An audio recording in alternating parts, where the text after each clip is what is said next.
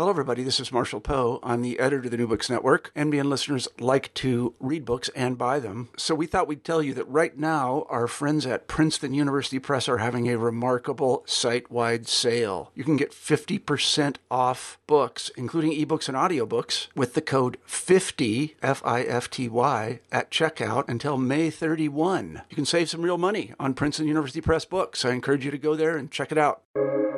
Welcome to the New Books Network. You're listening to New Books in Geography, a podcast channel on the New Books Network. I'm your host for today, Stentor Danielson, from the Department of Geography, Geology, and the Environment at Slippery Rock University. Today, I'll be talking to Lorna Down and Therese Ferguson, authors of Education for Sustainable Development in the Caribbean Pedagogy, Processes, and Practices, published this year by University of the West Indies Press. Dr. Down and Dr. Ferguson, welcome to the show. Thank you very much. Thank you so much. Happy to be here. Okay, so to start off, why don't you each tell our listeners a bit about your background and how you came to write this book? Okay, I'll begin. I'm a former senior lecturer at the University of the West Indies, Mona, in the School of Education. My areas of specialization were literature, teacher education, and education for sustainable development. And one of the reasons that led me to work with Therese uh, to produce this book is because of teachers' express need for clarification about education for sustainable development.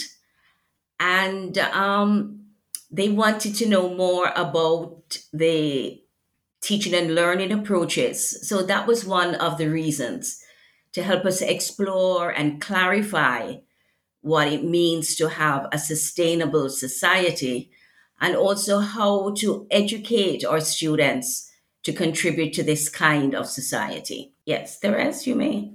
Sure. Want to go ahead now, please. Uh-huh. Thank you. So I'm Therese, and I am currently a senior lecturer in education for sustainable development here at the School of Education at the University of the West Indies, based at their Mona campus in Jamaica.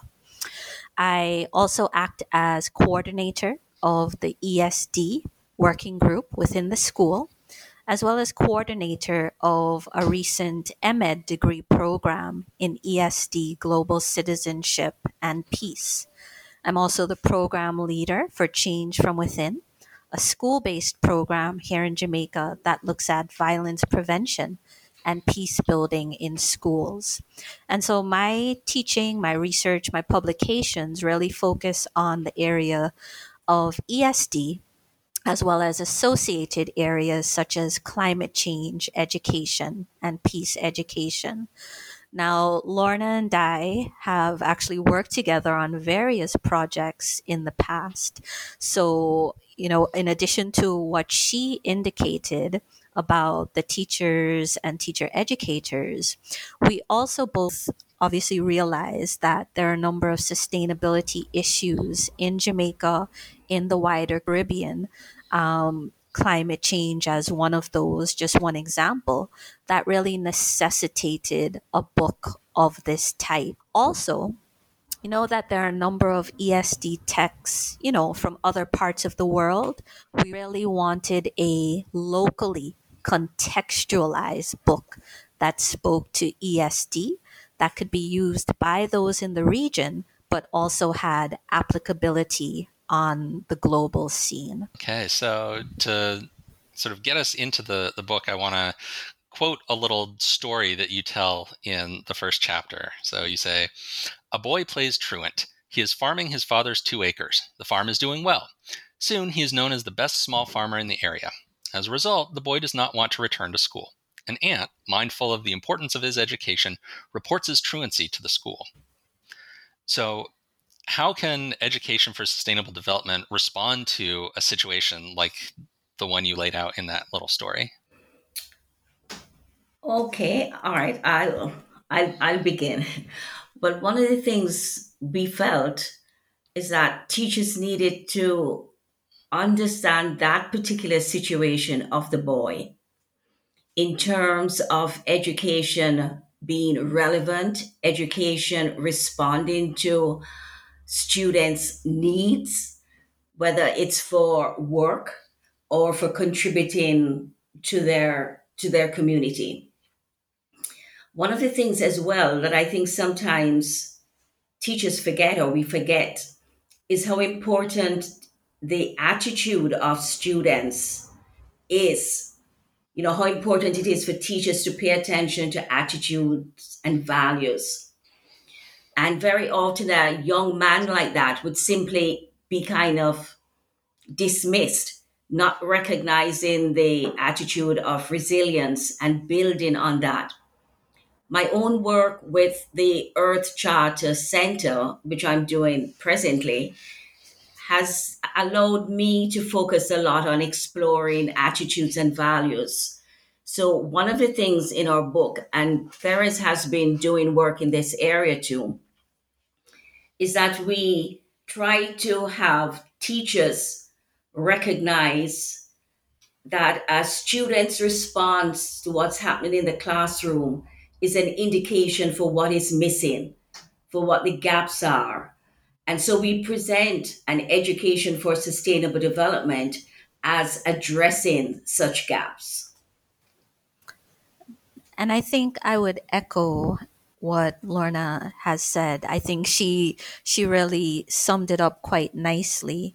Um, I would just echo and say that yes, we want an education that is relevant to the lives of students, that is relatable, um, sometimes when students are in a classroom, they're they're indoors, they're surrounded by by books that may not be books that speak to their context or that have examples that they can say, yes, I understand this.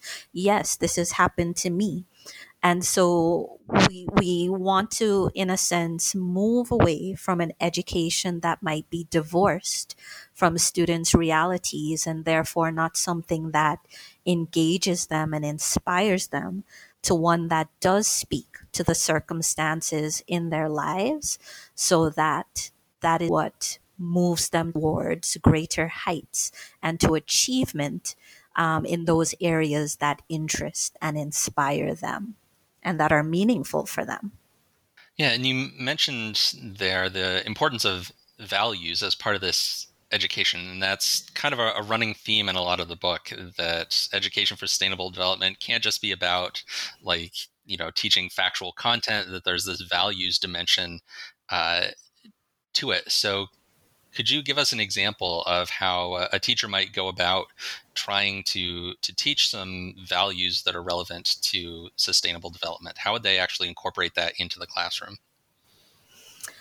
Okay, so within the book, one of our chapters is actually focused um, specifically specifically on values because we, I believe, we both feel that values are at the core of education for sustainable development. Um, when you think about sustainability, you're thinking about elements such as respect, um, tolerance, justice these are the, the sorts of values that really underlie our relationship with the planet, our relationship with each other, and even how we see ourselves and relate to ourselves. In terms of how that can translate into the classroom, you know, there are a number of ways. Um, one possible way is really engaging students in in exercises in reflection in readings that help them to recognize their own values um, to recognize the values that are operating within the wider society and the world and to help them sort of clarify why is this meaningful um, to the global community? Why is this meaningful to me how does this particular value orientation affect how I relate to um, the planet Earth? How does it affect how I relate to um, someone who is similar to me or someone who is different to me? So I think trans teachers translating um, and engaging students in those sorts of exercises in the classroom is critical. I think another aspect as well is through modeling. So no matter what level you're speaking to when it comes to education, whether it's um, primary, whether it's higher education, I think as teachers, we can model the sorts of values that we would love to see our students develop, the sorts of values that are critical for a sustainability society, a sustainable society. So when we respect and listen to our students, when we, you know, have tolerance for viewpoints that we might not agree with or encourage our students to have that tolerance and respect for viewpoints that we might not agree with. So, that modeling as well is another way in which, as teachers, we can engage in, in that process of values in the classroom. So, those are just some examples. And I'd like to add that one of the things that the text actually shows is how the rich literature of the Caribbean explores issues of values and what it means to develop and explores the various contradictions about development. Um, the Caribbean is in it is actually grappling with ideas of development, with conventional ideas of development, and having to recognize the the actual limitations of the forms of development, the way development has impacted negatively our world.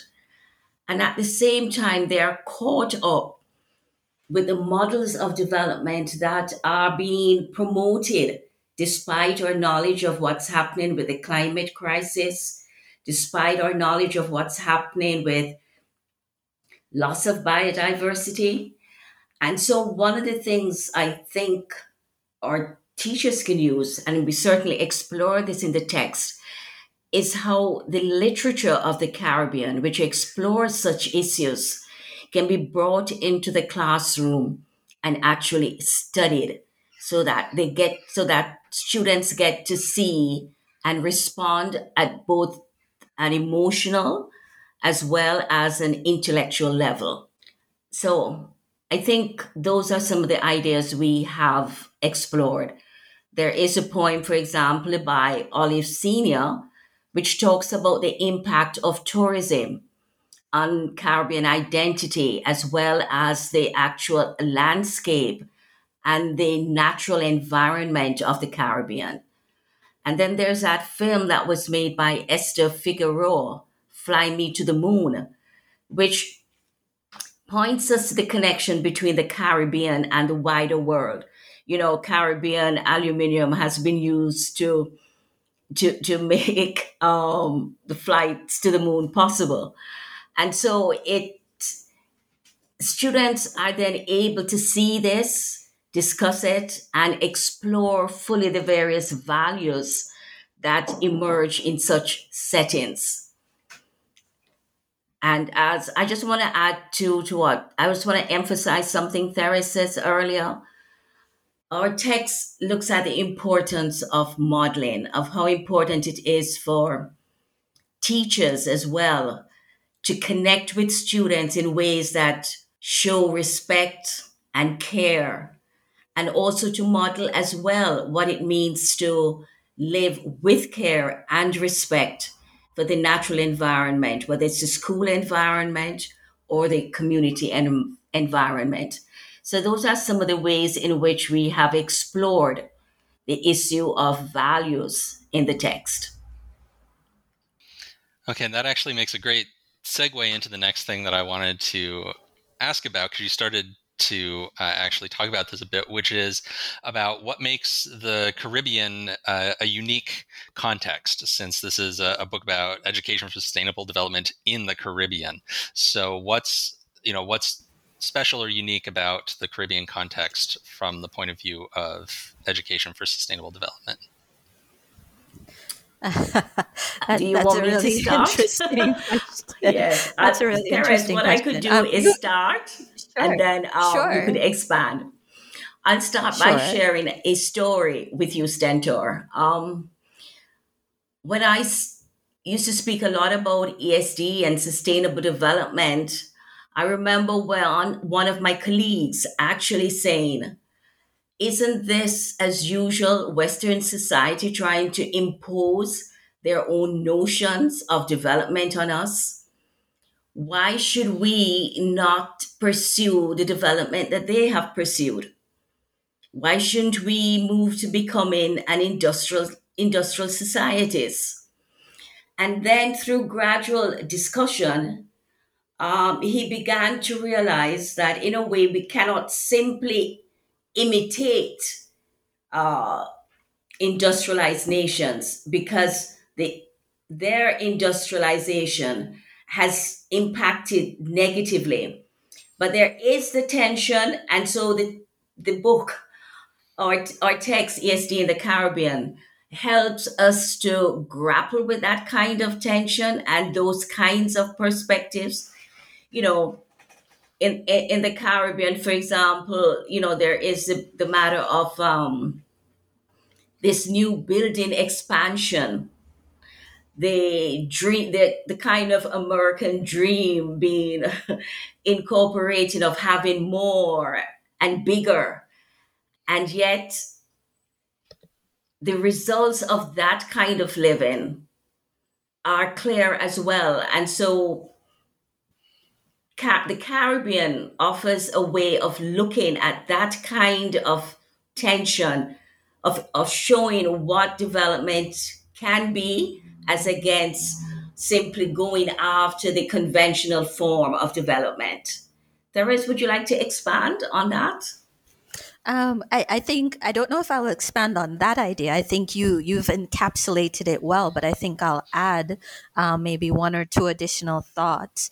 So, in addition to what Lorna indicated, the Caribbean, the the region, it's really comprised of small island developing states. And um, these small island developing states and the, the, the mainland countries such as, you know, Guyana, um, Belize, and so forth, they really have some peculiar characteristics that make sustainable development, sustainability a must.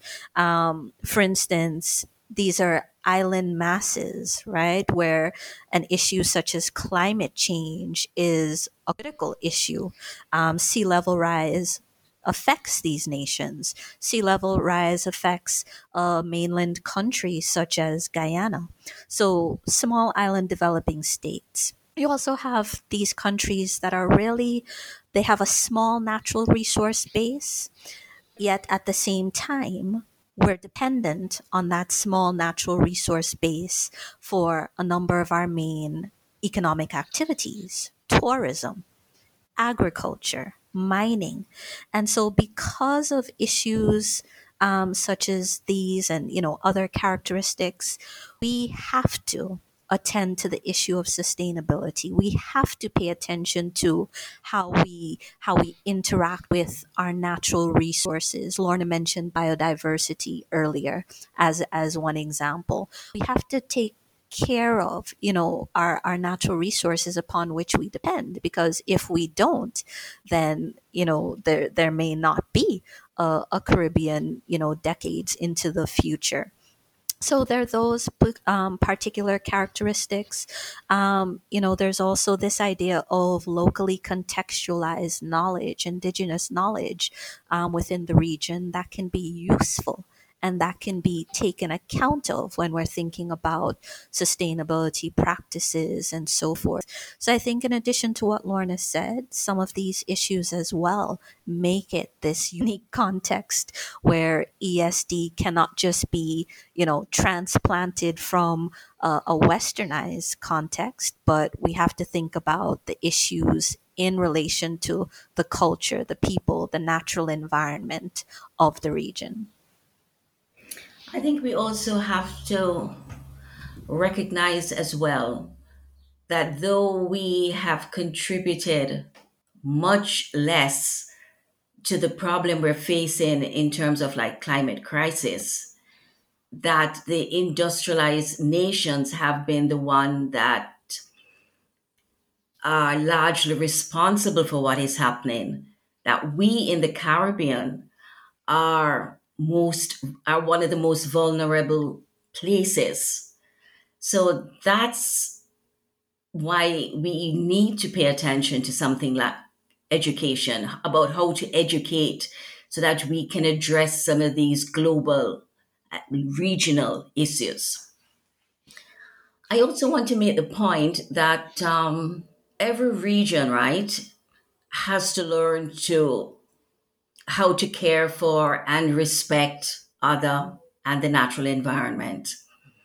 And because we're all involved in this as a kind of ecosystem, because we are so closely connected, related to each other, we're all in a system, then each part of this system is not only contributed contributing to a particular situation and being affected by the situation but each part also has some kind of answer, if I may put that in quotation, some particular way of dealing with things, um, a particular solution.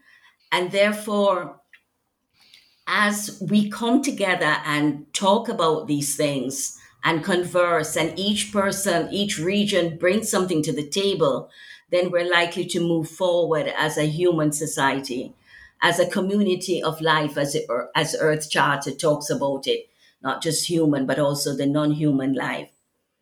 And one of the points that Therese has often made is that the perspective of the Caribbean has often been, um, no, let me rephrase that. The perspective of the Caribbean has not always been clearly uh, made or heard or, or voiced. And therefore, it's important that we engage in this conversation and that the voices from the Caribbean are actually heard and that space is made at the table for Caribbean voices.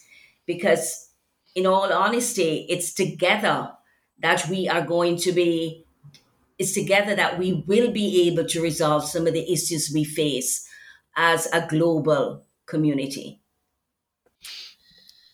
Yeah, I think that's a really great great and important point uh, that you're making there. So now to, to shift gears a little bit, um, I was interested to see that in the book that you make a connection between sustainable development and violence, including violence in schools. So could you talk about how those two things are connected? Okay, um, I, I can start off, um, Lorna, and then if you if you feel led to add, you can. So, violence is one of those um, phenomena that can really derail um, and inhibit sustainable development in in a in a country in a region. Um, you know, if you think about a region such as ours, the Caribbean, where, for instance, just one example, tourism is so critical.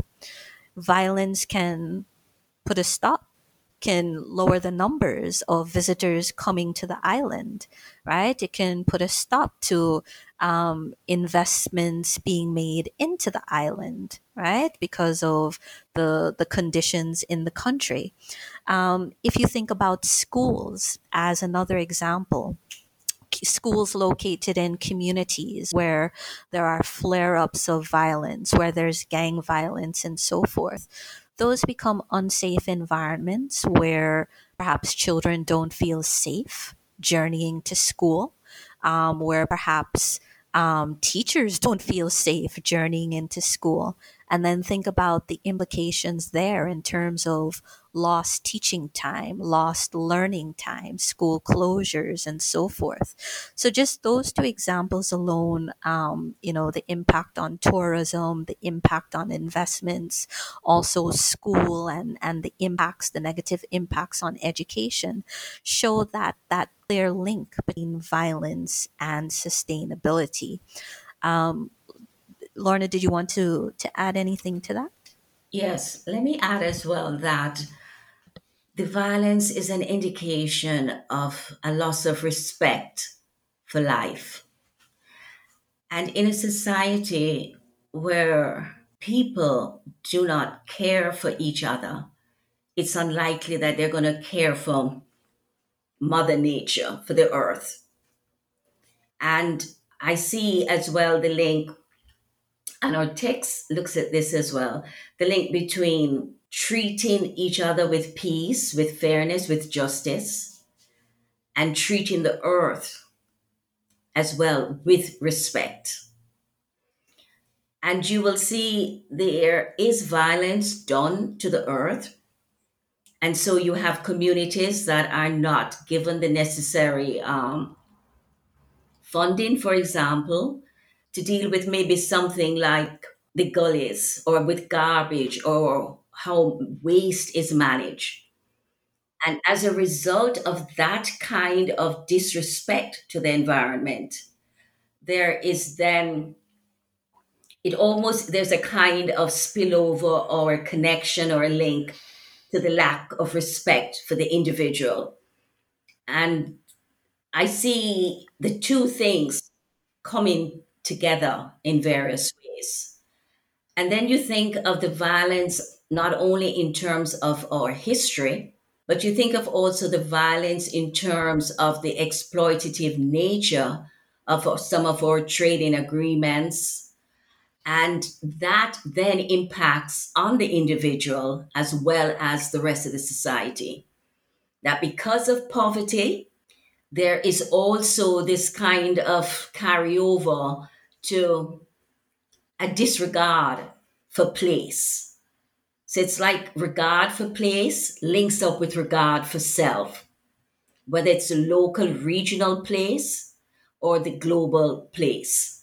So I think that is that is something as well that we need to think about how encouraging respect for the individual will lead to respect for place and also how respect for place will lead to will help to develop respect for self for the person and I, if I may, I, I don't know oh, if, I sorry, was, Lorna. if I'm putting, I, I, no, I'm just saying I don't know if the point is clear that I'm making or trying to make there.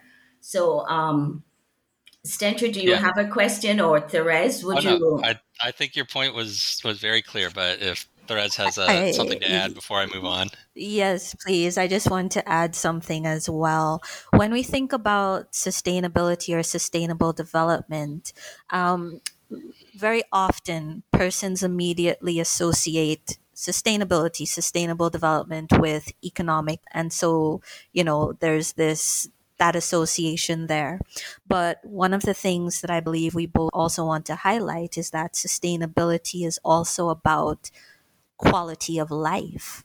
And you think about communities and nations that are Im- impacted and ravaged by crime and violence, that raises questions about quality of life. How can you have, you know, quality of life if you you're afraid to move about, if you're afraid to just do simple errands, or if you're unable to to get to your school and to learn?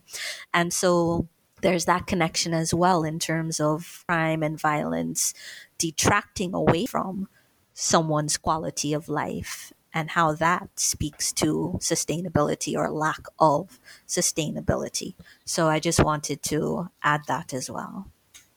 So I want to now get into a little more of the, the nitty gritty of how this uh, might be uh, applied in, say, an actual classroom uh, setting. And so in the book, you talk a lot about how sustainable development can be infused into the teaching of other subjects. So you don't necessarily have a, a, separate, you know, sustainable development class, but you could incorporate it into, you know, a math lesson or a uh, literature lesson or, or something like that. And you give this framework of the the three C's: context, content, and community connection as kind of guidelines for for how this might happen. So, would you be able to kind of walk us through an example of uh, a way that you might incorporate sustainable development into uh, a lesson that would you know follow this this approach that you're uh, describing in the book Okay, Therese, you want me to begin? Okay, all right. Um, let's take a language lesson or or a literature lesson. One of the things I think a teacher will need to do is to look at the context, and what we meant there is that the literature lesson or the maths or the English lesson should take into account the global context of of sustainability and the sustainable development sustainable development issues that we face. So for example, you're teaching language and one of the issues that we have is a matter of well let me there's either the thinking skills or there is a matter of um, communication. And therefore, the language lesson could align its purpose, its specific language purpose, to the purpose of a sustainable society. So, language is usually dealing with communication. And when we think about context, we're thinking about how can we communicate in ways that will help to create a society that's peaceful, that's inclusive, and that attains to the natural environment. So the teacher could look at actually merging those two purposes. So that's one particular way to think about it in terms of what's the, what's the purpose, the overall objective for the language class, and looking at the big objective for ESD. And then a simple, maybe pretty straightforward way would be to bring in a material into the class that's dealing with sustainability issues. Um, you could look at problems with, with gender, with race, with peace, and look at ways in which you can teach language not just in terms of maybe subject verb agreement, but also how you can teach language so that students learn how to speak in ways that engender peace. A maths lesson, for example, you could look at how um, at issues of equity. And so you are asking your students to, you're teaching your students about, you know, adding and subtraction and using data, how about ensuring that the maths is applied to looking at maybe things like um, how one family budgets as against another family? What are the equity issues and working things like that out?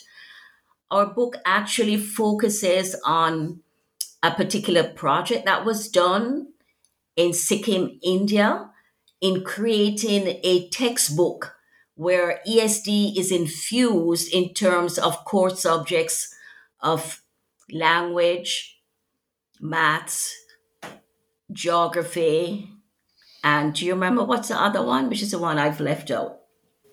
Language, math, geography. Is it is it science? Science. Yes, science. Yeah, science is the other one. Science. Thank you.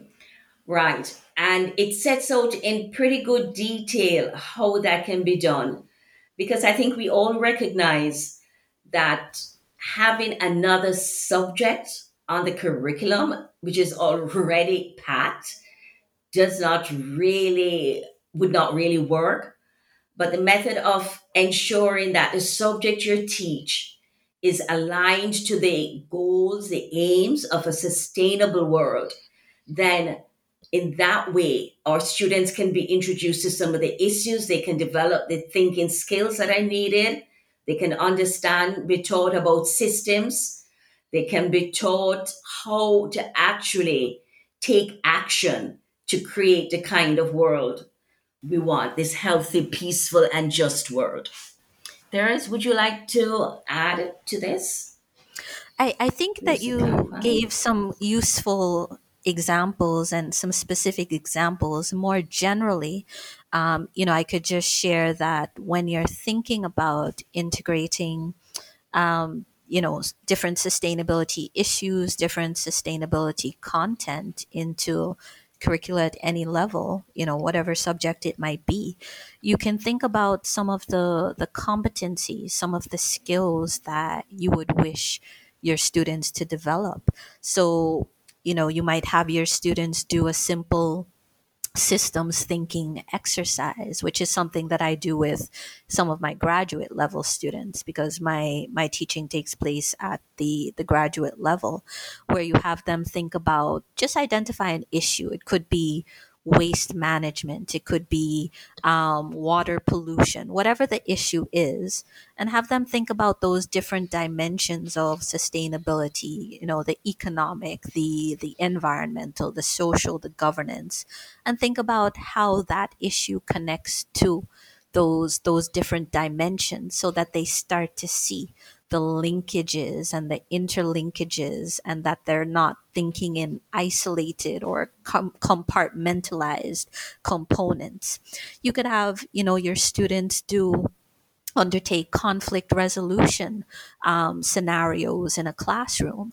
So give them a scenario you know uh, two students are fighting over over homework or over um, some money that they found on on the compound some scenario and that could even be drawn from real life.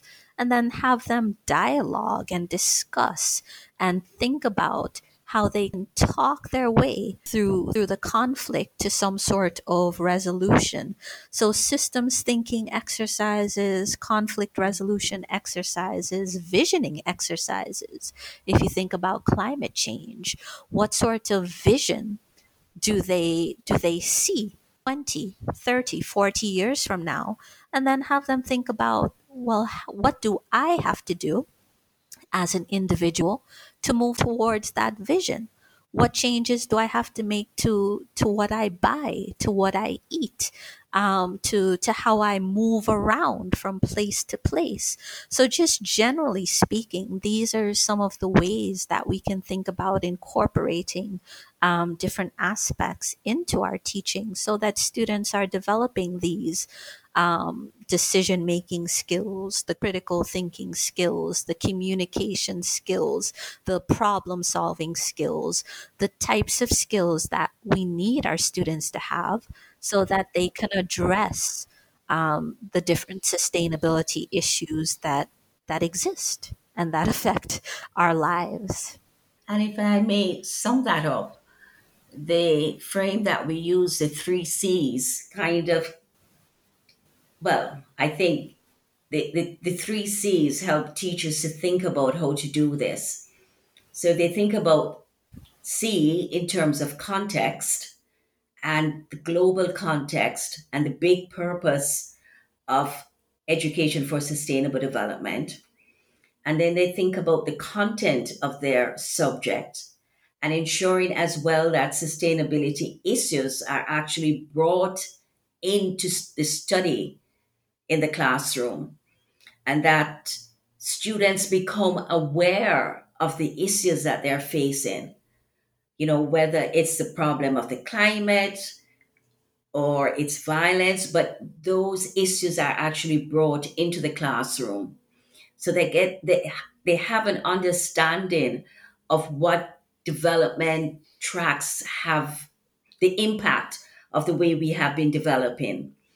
And then the last C is making connections with their community and actually taking action in community to try and address some of the local regional problems that they're that they're actually facing. So I think we've both found it useful in our own teaching to have those three pins as a way of infusing ESD into whatever subject it is that we have taught. Okay, and then that kind of leads naturally, I think, into the question of if you're doing a lesson like this, how do we go about assessing students' learning? What kind of assessment uh, approaches do you think would make sense? Okay, that's one area in our in our text that I think is really very important because the literature itself generally on ESD, I think we have found that more work needs to be done in terms of the area of assessment. So often assessment drives the kind of teaching learning approaches that we use. And so often our students are taught with you know, with an eye to getting a particular grade, getting, you know, 90s and getting 100. And very often that the kind of assessment we're doing is still very much class class bound, textbook bound, very much within the academic institution. And though the actual teaching and learning approaches have been um, impelling connection with community, very often the exploration in assessment has not followed suit. So, one of the things that we actually advocate for is an assessment that looks at what has been transformed. How has a student been transformed? How has a student's community been transformed? So, that aspect of learning that ESD encourages and emphasizes the whole business of transforming self, transforming our community, of making strong changes in terms of you know who i am and what i do very often that's not tested. And very often i find our pen and pencil tests limit the kind of change we want education to make if we want a community to become more peaceful if we want a community to address problems of waste if we want a community to recognize what is happening in terms of sea level rise, how then do we assess to ensure that our, our students focus on those issues? And I think that's one of the questions. And or our text actually points out that you know greater research needs to be done in this area or more research rather needs to be done in this area. Um, Therese, would you like to add some more to this? I mean, we have seen some strides in assessment yet. Please.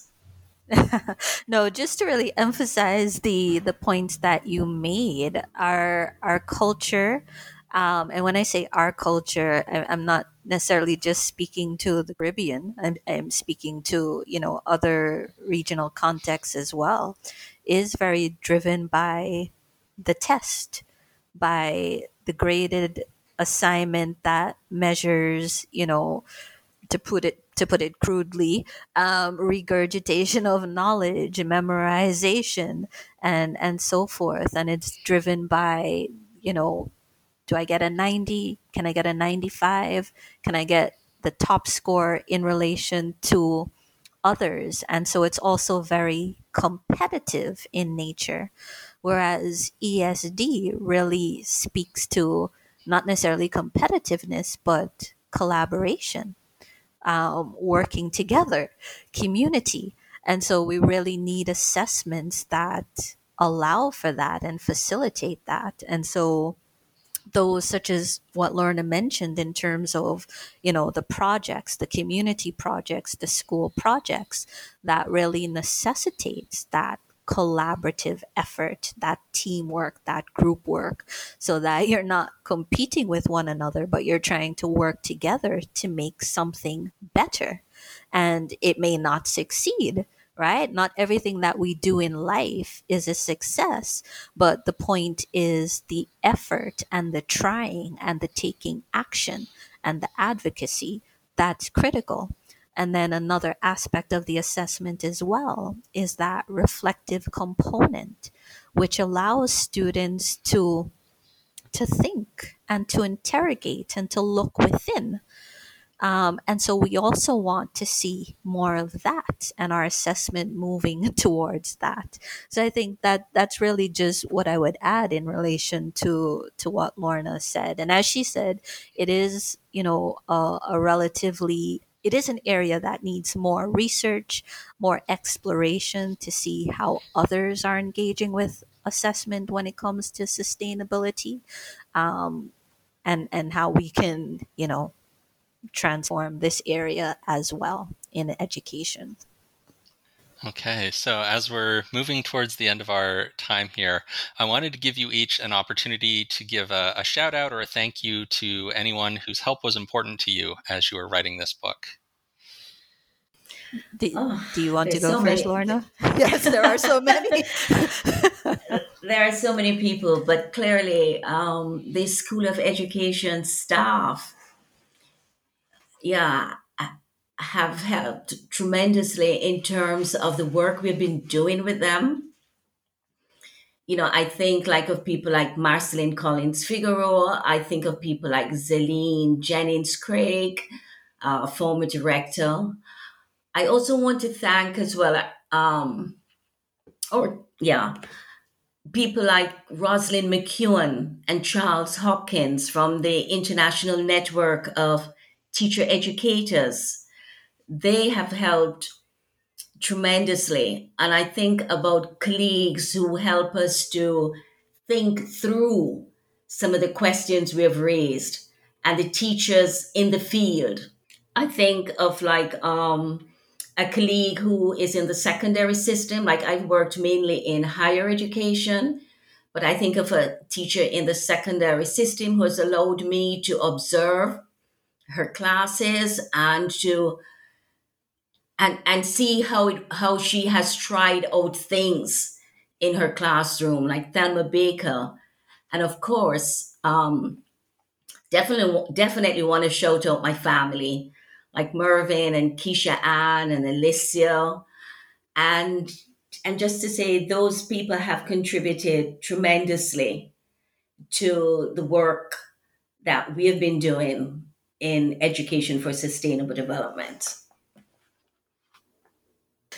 And so Lorna mentioned Yes, Lorna mentioned there's always a danger in this question. I know. Um, Lorna mentioned the the staff of the School of Education, and I think we also want to specifically thank as well the ESD working group.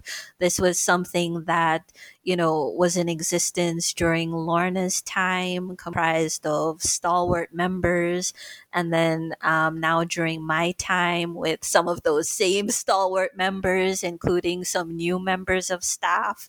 So they have been phenomenal um, to work with and to engage with. Um, want to thank the research participants. Um, for instance, those who shared their climate change narratives with us.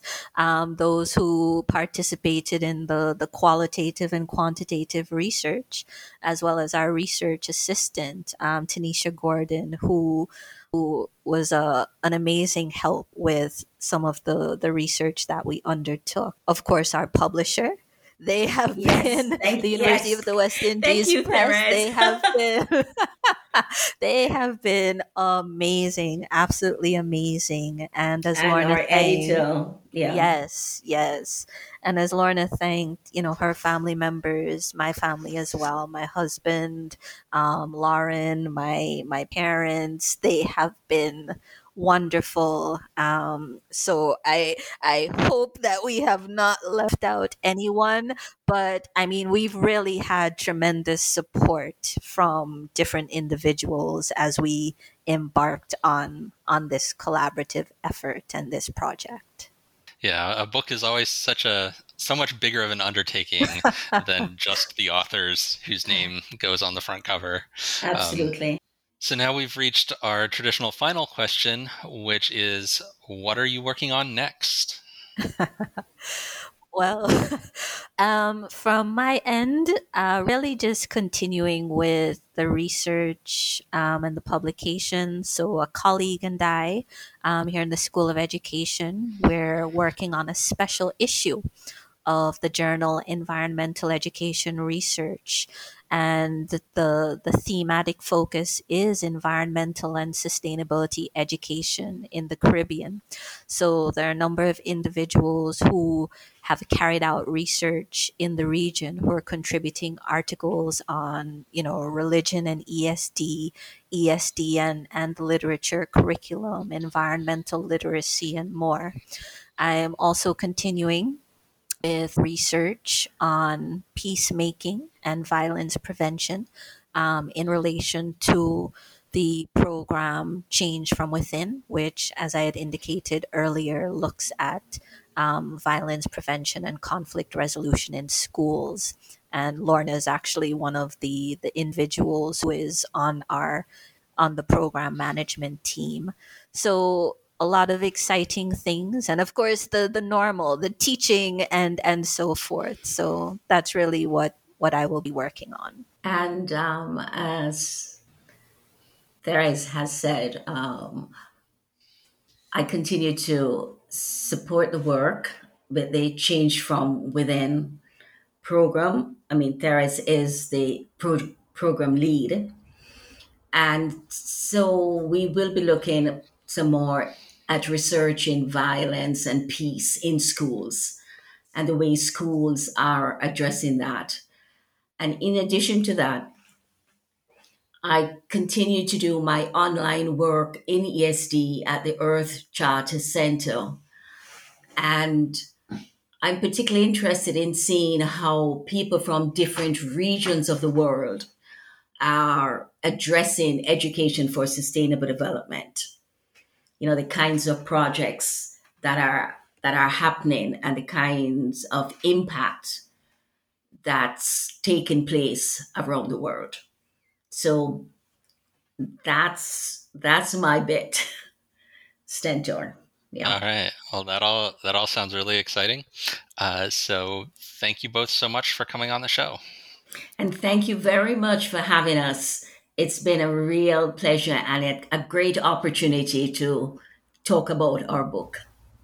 thank, Thank you thank you so much You just heard a conversation with Lorna Down and Therese Ferguson, authors of Education for Sustainable Development in the Caribbean Pedagogy, Practices, and Practices, published this year by University of West Indies Press.